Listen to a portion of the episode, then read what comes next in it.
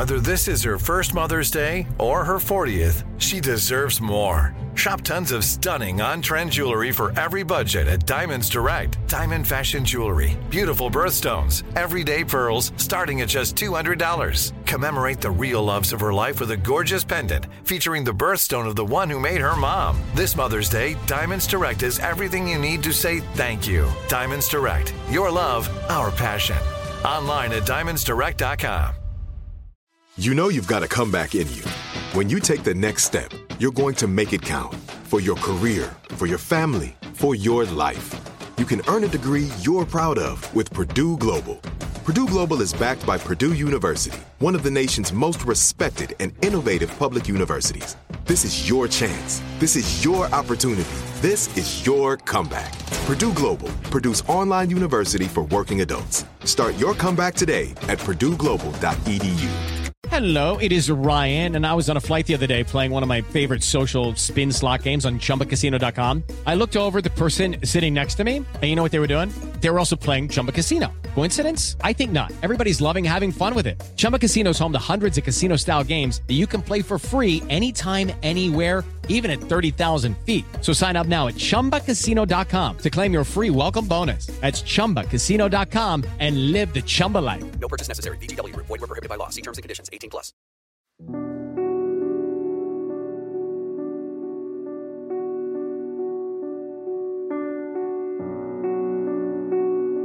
The body of Bridget Bishop was left hanging from the gallows for days.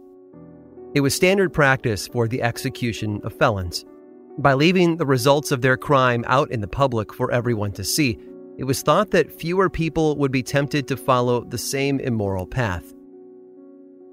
We don't have any records about when Bridget's body was cut down or where it was buried, but executed criminals were usually buried near the place of death.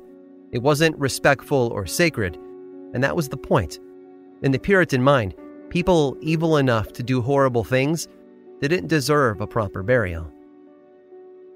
Bridget's death might not have left a physical trace, but it certainly had a social impact.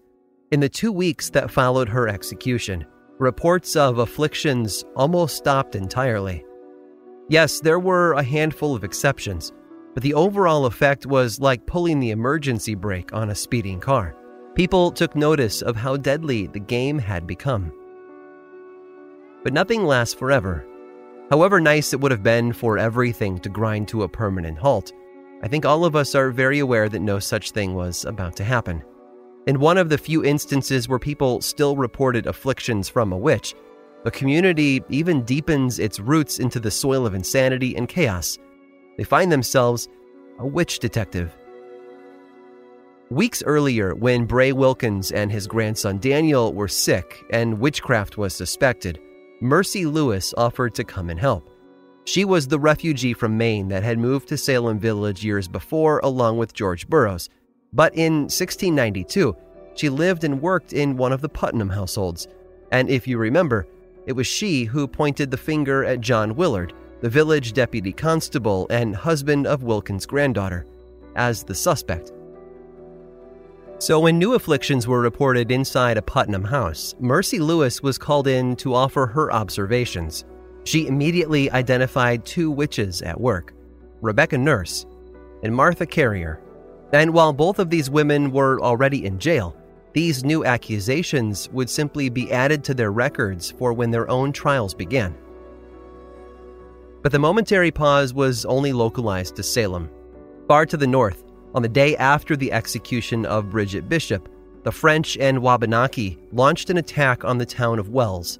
The garrison and ships in the harbor were able to repel the attack, but the enemy managed to capture a prisoner, who was then tortured to death in full view of the defenders. Observant participants in the Salem situation couldn't help but see the symbolism they had struck a blow against the devil on June 10th, only to be hit back the following day. I can imagine it was frustrating to the powers that be, but also more than frightening to the rest of the community who were waiting with bated breath for it all to end. But the attack on Wells, along with the subsequent torture and murder of that single captive, also sent a powerful message to the people of Salem that was difficult to ignore. Monsters, it seems, could be found anywhere. This is Unobscured. I'm Aaron Mahnke.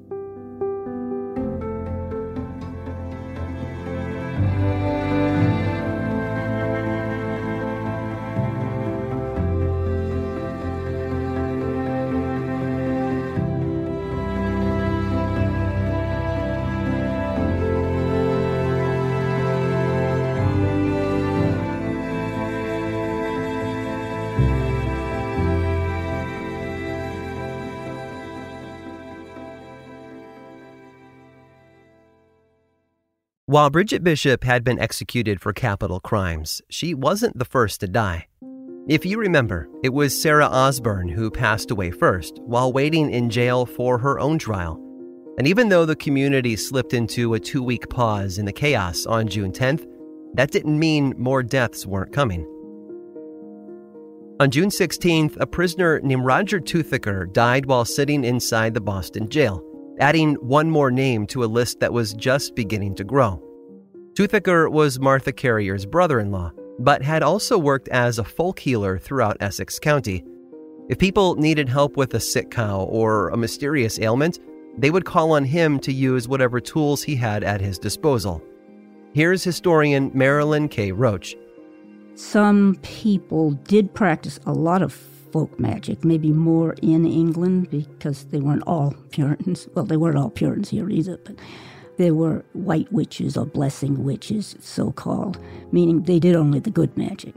But if you have the idea that the source of it is really only pretending to do good for a while until you're really thoroughly caught in their clutches, it's not something you should be fooling around with.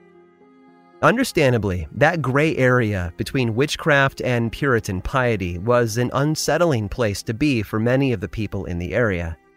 Roger Toothaker was essentially dabbling with magic as far as they were concerned, and that was the devil's work. Yes, he thought of himself to be one of the good guys, but enough people disagreed that he was arrested, examined, and in jail by May. I have a feeling Toothaker knew it was coming, though. Back in February, if you remember from episode 1, the Parris family's neighbor, Mary Sibley, had baked a witch cake to try and cure the first two afflicted girls, but the results were disastrous. Reverend Parris and his peers viewed the use of magic, even white magic meant to help others, as an invitation to the devil. By May of 1692, Roger Toothaker found himself in jail. But the long wait for his own trial only brought him sickness and death. Like Sarah Osborne before him, his life was snuffed out by the grinding gears of the witch hunt, long before he would ever have a chance for freedom and justice. As you might expect, people were beginning to have doubts. It was one thing to throw accusations around the village, but when those words began to draw real blood and take lives, well, it felt like a bridge too far for many people. Most of that doubt manifested as murmurs and whispers around the community, but it had official representation too. Immediately after the trial and conviction of Bridget Bishop, one of the nine judges resigned his post. For anyone concerned about the trials getting out of hand, Nathaniel Saltonstall had been their source of hope. But he took that pipe dream with him when he quit, and the road ahead looked a lot less promising as a result. What happened in the days to come was a battle of wills between those with spiritual authority and those with legal power. Religious leaders like Cotton Mather, Samuel Willard, and William Milborne all came forward with concerns for how the trial should be handled, and laced throughout all of their arguments were liberal amounts of theology. So when the Governor's Council met three days after the first public execution, Phips and a handful of the magistrates reached out to the ministers and asked for their full official response. Gather together, they told them, and discuss the challenges we all face. Then, when you're ready, bring them to us for discussion. What they came back with was a written response known as the Return of Several Ministers. It was polite and supportive of the overall mission of the Oyer and Terminer trials, but the letter addressed a bigger concern, namely, Chief Judge William Stoughton believed that specters could not impersonate innocent people, and the ministers disagreed. There's a lot of theology at play here, and I don't want to get too deep into the nitty gritty of it all. But essentially, people were worried about wrongful accusations and convictions. Thanks to the trust the authorities were placing in the accusations of the afflicted girls, as well as allowing Mercy Lewis to serve as a witch finder, it had become all too easy to imagine that innocent people might get caught in the crossfire. Stoughton believed that if someone witnessed the spectral image of a witch, then the person they saw was the person to blame. The ministers, though, disagreed. They believed that the devil could impersonate innocent people, literally putting on their appearance as a disguise, just to get those people in trouble. So obviously, the next question was even trickier. How can you tell? It was bad enough that no one except a handful of the accused could actually see the specters of their attackers. But now they had to play detective and figure out which ones were the devil in disguise and which ones were real witches. And the solution, according to the ministers, was to avoid prosecuting virtuous people, people with blameless reputations and no history of any wrongdoing. It was a cop out answer, though, because Stoughton believed that very few people were actually of unblemished reputation. He and his fellow judges were part of that select few, naturally. But outside of that, it was difficult to imagine anyone without a sordid past. Even Rebecca Nurse, who was a full member of the Salem Village Church and well respected. And as she was about to find out, when your fate rested on invisible evidence, it was hard to see anything other than darkness.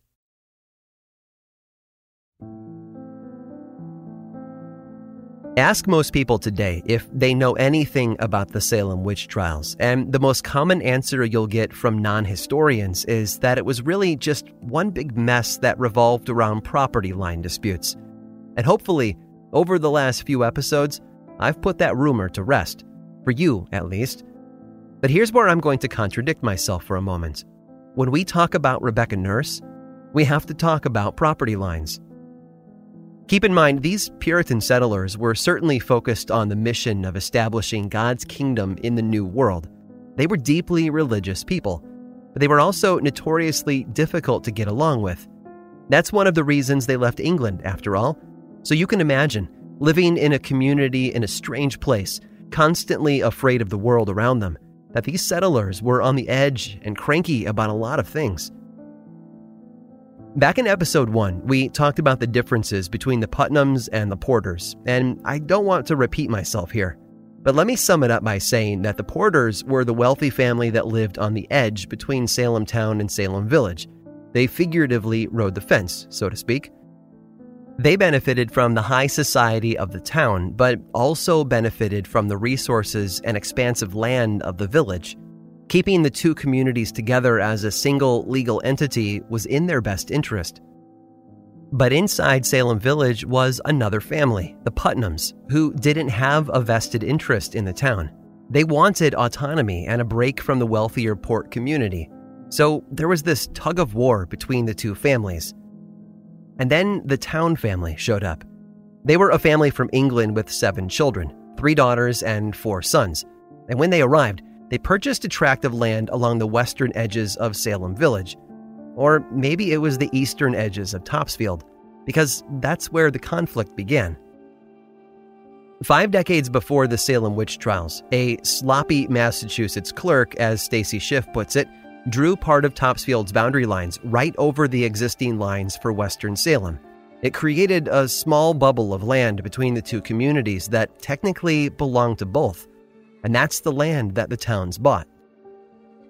Now, as the conflict went on and grew between the Porters and the Putnams, the Putnams started to feel the need to expand farther west and get away from the Porters. The trouble was, the Townes were there, sort of walling them in. And as a result, the Putnams resented them, and this led to all sorts of conflict. There was a horse theft that forced the Townes to sue the Putnams. They fought over firewood, something that every family needed in abundance to survive the cold New England winters, and they bickered about where each family might graze their livestock. Honestly, anything that could have been fought over probably was, and it went on for years. All the Towne kids grew up, of course, and married into the surrounding community. Daughters Mary, Sarah, and Rebecca became Mary Esty, Sarah Cloyce, and Rebecca Nurse, all three names that should ring a bell by now, because by June of 1692, they were all in jail. And no wonder. Up until July, more than half of all the witchcraft accusations had originated from a Putnam house. You don't have to be Sherlock Holmes to understand why. Rebecca was particularly annoying to the Putnams because she married into a Salem town family, aligning herself with the wealthier Porters by association. Her husband Francis was an artist there, but years after their marriage, they leased a large 300 acre farm in the middle of Salem Village, pushing the thorn right back into the heel of the Putnams. By the time the witch trials had ramped up, Rebecca was an old woman in her 70s. But despite doing well for herself and building a reputation as an upstanding member of the local church and an elder in the community, Rebecca was still accused of witchcraft. Why? Well, outside of the decades long feud between her own family and the Putnams of Salem Village, there might be two other reasons for the way some in the community turned on her. Here's Emerson Baker. Rebecca Nurse, her case is another key turning point. Why would this wonder, this, this elderly, sainted grandmother who's a member of the Salem Town Church, a Puritan saint, why would she be accused of witchcraft? Well, again, notice she's a member of the Salem Town Church, not the Salem Village Church. In other words, Rebecca didn't go through the rigorous membership gauntlet that the strict conservative Salem Village Church required. Instead, she had become a full member in the less strict Salem town, where the halfway covenant was accepted. Despite that, she was enjoying all the benefits of full membership right there in Samuel Parris's congregation. To a lot of people, it didn't seem fair. The second reason, though, was rooted in bigotry. If you remember, it was known that Rebecca had taken in an orphaned Quaker neighbor out of the goodness of her heart, but that child represented something evil in the minds of her accusers. That's because, in pursuit of their mission to build a Puritan kingdom of God in the New World, any other version of Christianity was the enemy. Catholic, Quaker, it didn't matter. They were forces of the devil. So Rebecca, through her Christian charity, had done something that many in the community equated with being a traitor. Add to this the fact that her husband Francis was part of the committee that was trying to remove Reverend Parris from his job as village minister, and we have a recipe for division and infighting. It was a bigger version of the story that most of the victims were living through that spring and early summer. But Rebecca had a few advantages over her fellow jailmates. Her family had decades of experience fighting back. They were well connected, and they were tenacious. Unfortunately, they were going to need every bit of that in the coming weeks.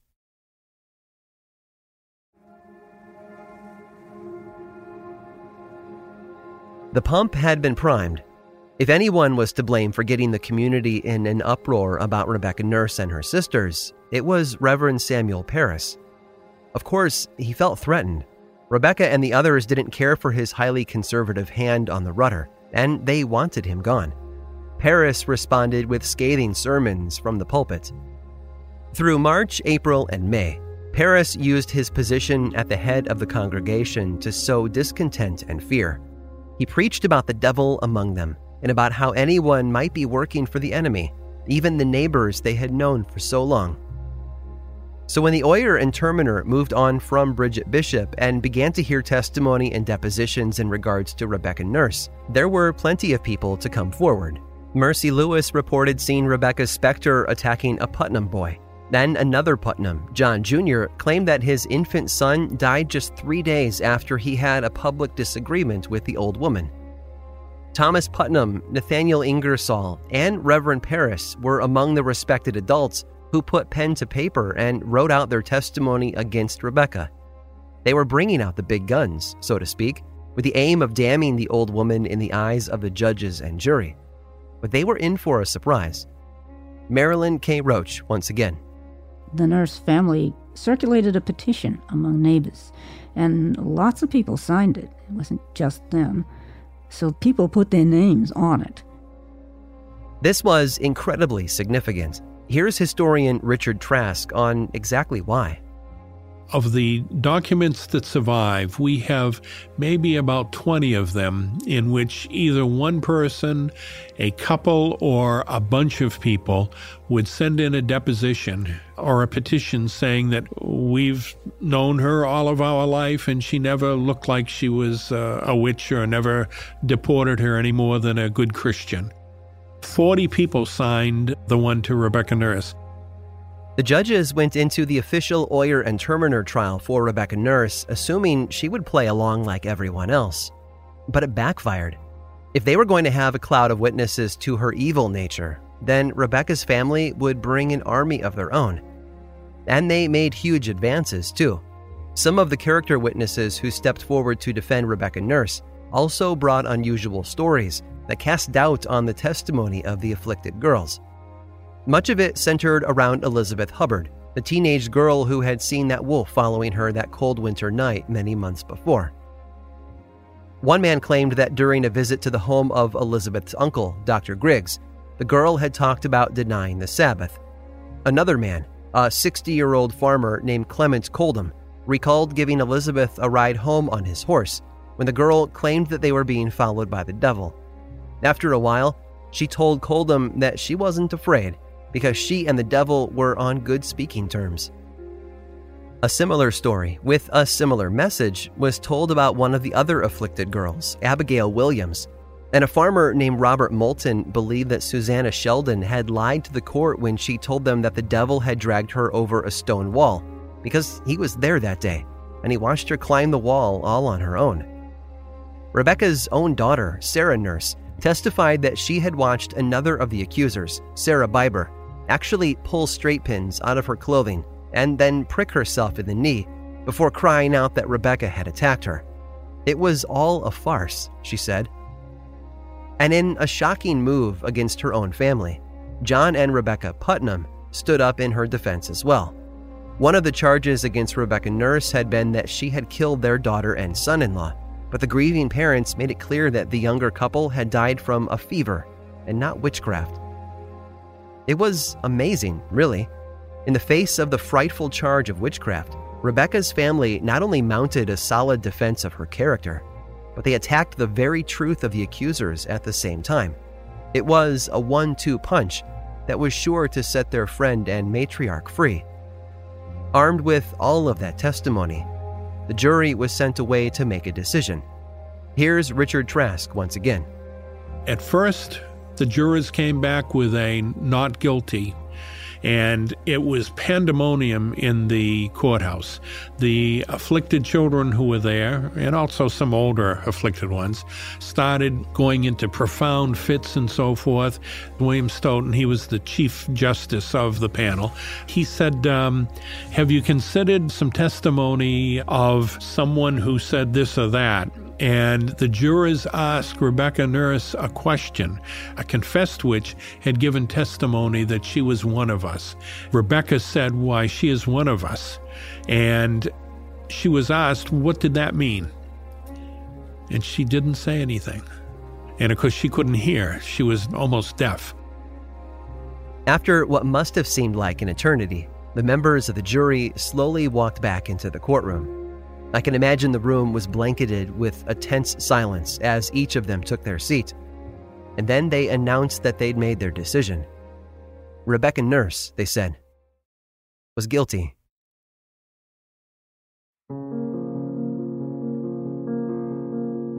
June 28th was a busy day for the court of Oyer and Terminer. Not only had they heard the case against Rebecca Nurse, but others were brought to trial as well.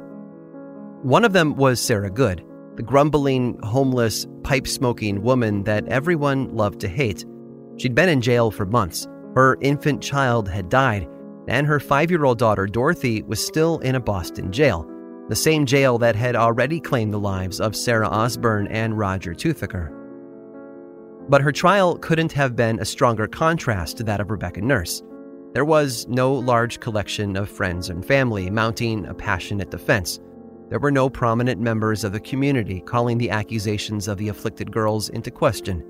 It was just Sarah Good against the court, and she can't have felt a lot of hope about that.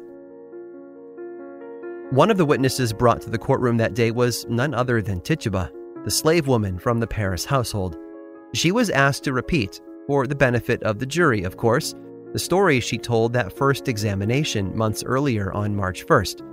Of course, she'd been given plenty of opportunities to keep her story straight, thanks to the repeated visits from the magistrates over those long months in jail.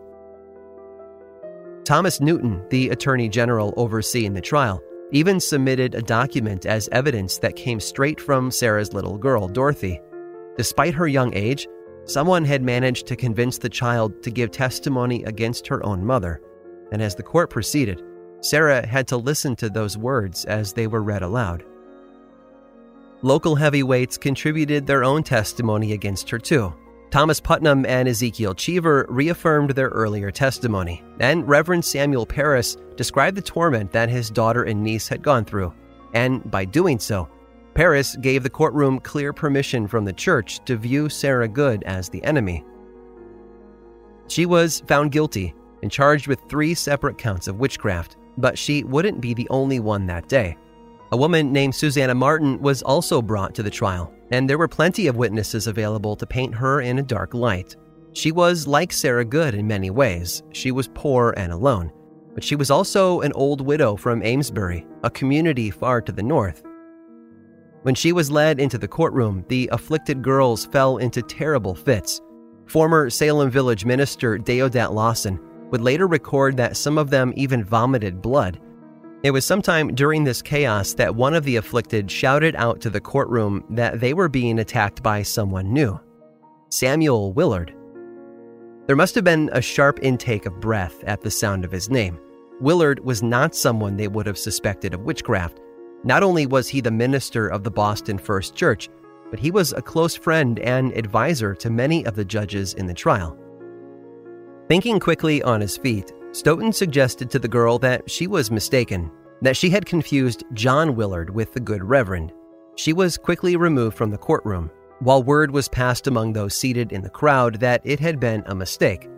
It seems they were just as quick to dismiss charges against one of their own as they were to declare women like Sarah Good as guilty.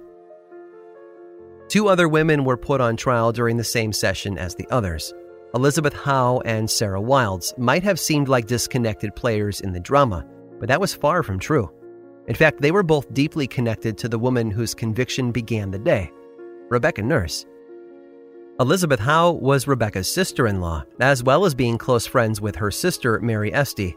And if you remember that old property line issue between Topsfield and Salem Village, it was Sarah Wild's husband that had drawn it up.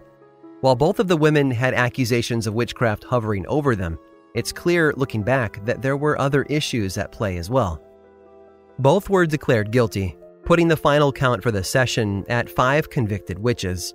But the family of Rebecca Nurse wasn't ready to quit just yet. After the court adjourned, they approached one of the jurors, a man named Thomas Fisk, and pleaded their case. Amazingly, they managed to get a collection of documents, along with a written statement from Fisk, that might serve to free Rebecca from the charges. With that precious cargo of paper and ink in hand, they saddled their horses and rode hard for Boston. It was time to confront the governor.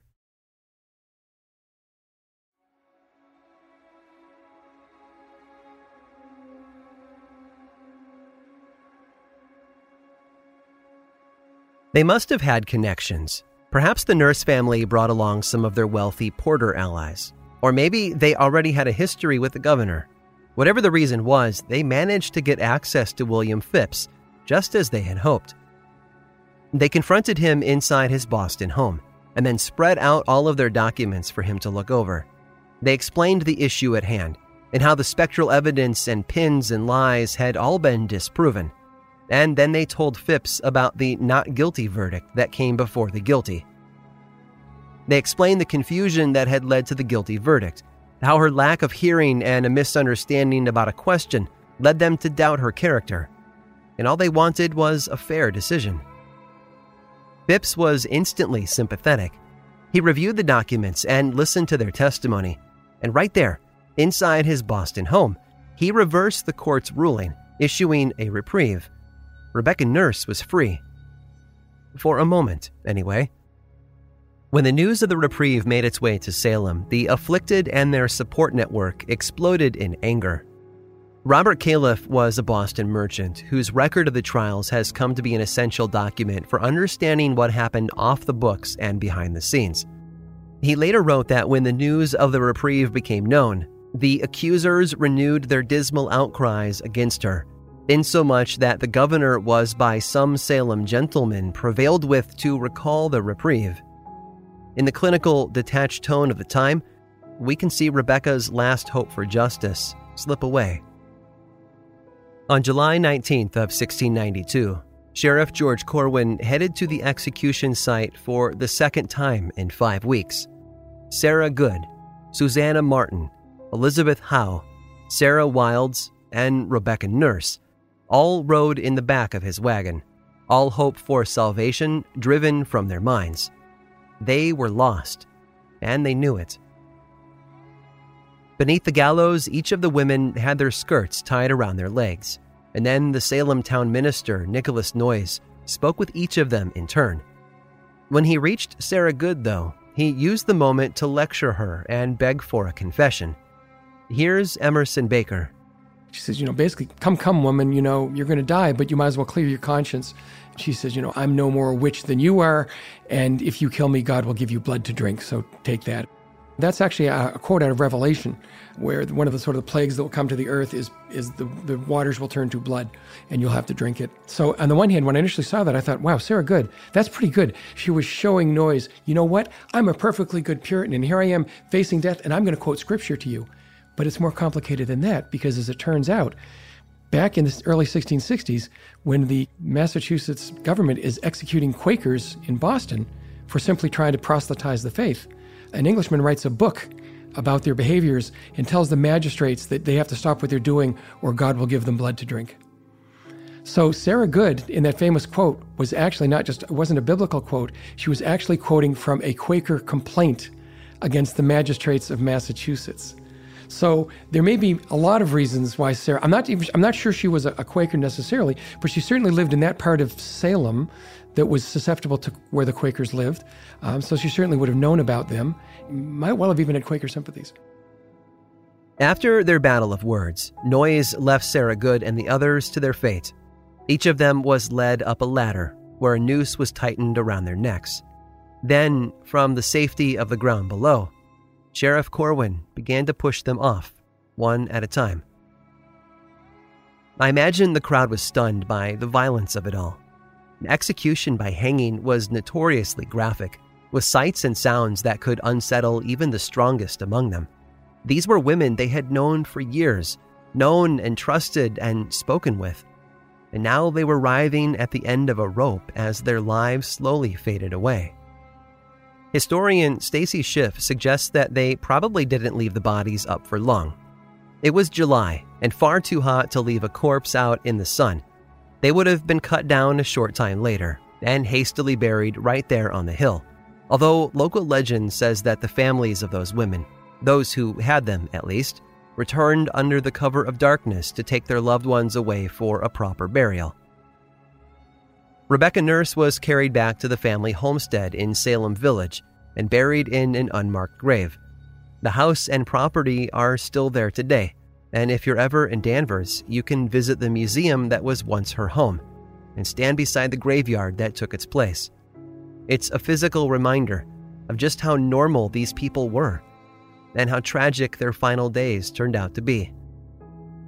Speaking of which, those words that Sarah Good tossed at Reverend Noyes, the ones where she promised blood for him to drink, those words seem to stick around. We know Samuel Sewall remembered them, as did those who heard them spoken prior to the execution. And I have to think that Noyes himself never forgot them. 25 years later, on December 13th of 1717, Reverend Noyes passed away Legend says that he suffered a hemorrhage in his head or throat, and as a result, his mouth filled with his own blood. He drowned, just as Sarah Good had promised. That's it for this week's episode of Unobscured. Stick around after this short sponsor break for a preview of what's in store for next week. Step into the world of power, loyalty, and luck. I'm going to make him an offer he can't refuse. With family, cannolis, and spins mean everything. Now, you want to get mixed up in the family business. Introducing The Godfather at ChumbaCasino.com. Test your luck in the shadowy world of The Godfather slot. Someday, I will call upon you to do a service for me. Play The Godfather now at ChumbaCasino.com. Welcome to the family. VGW Group. No purchase necessary. Void where prohibited by law. See terms and conditions. 18 plus. Live Nation presents Concert Week.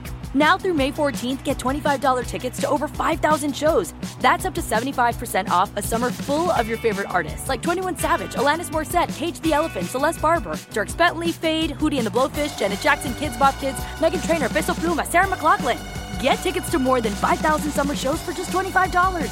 Until now through May 14th. Visit LiveNation.com slash Concert to learn more and plan your summer with Sean Paul, Sum 41, 30 Seconds to Mars, oh, and Two Door Cinema Club.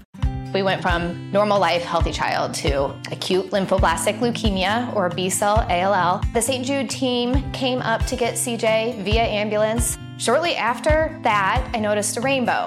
It meant that there was hope. We were driving into hope. To have hope is to have your child healthy, and we have that because of St. Jude. You can help kids fight childhood cancer.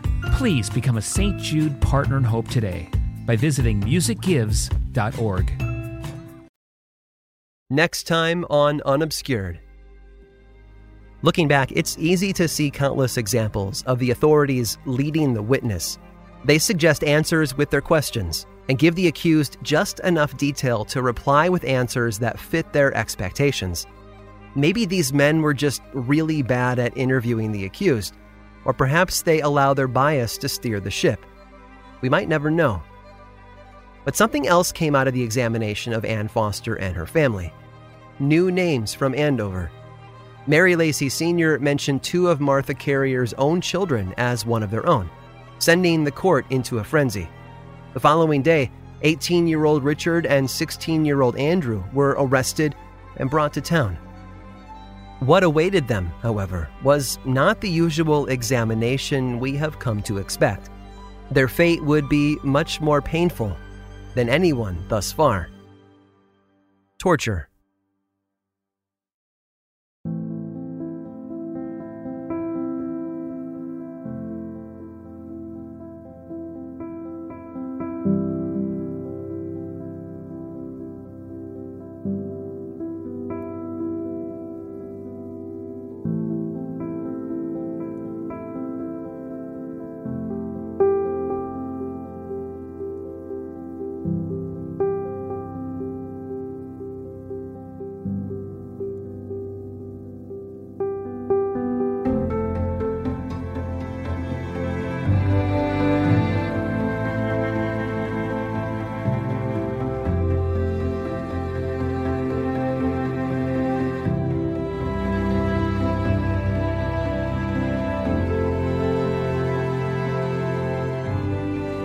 Unobscured was created and written by me, Aaron Mahnke, and produced by Matt Frederick and Alex Williams in partnership with How Stuff Works, with research by Carl Nellis and original music by Chad Lawson.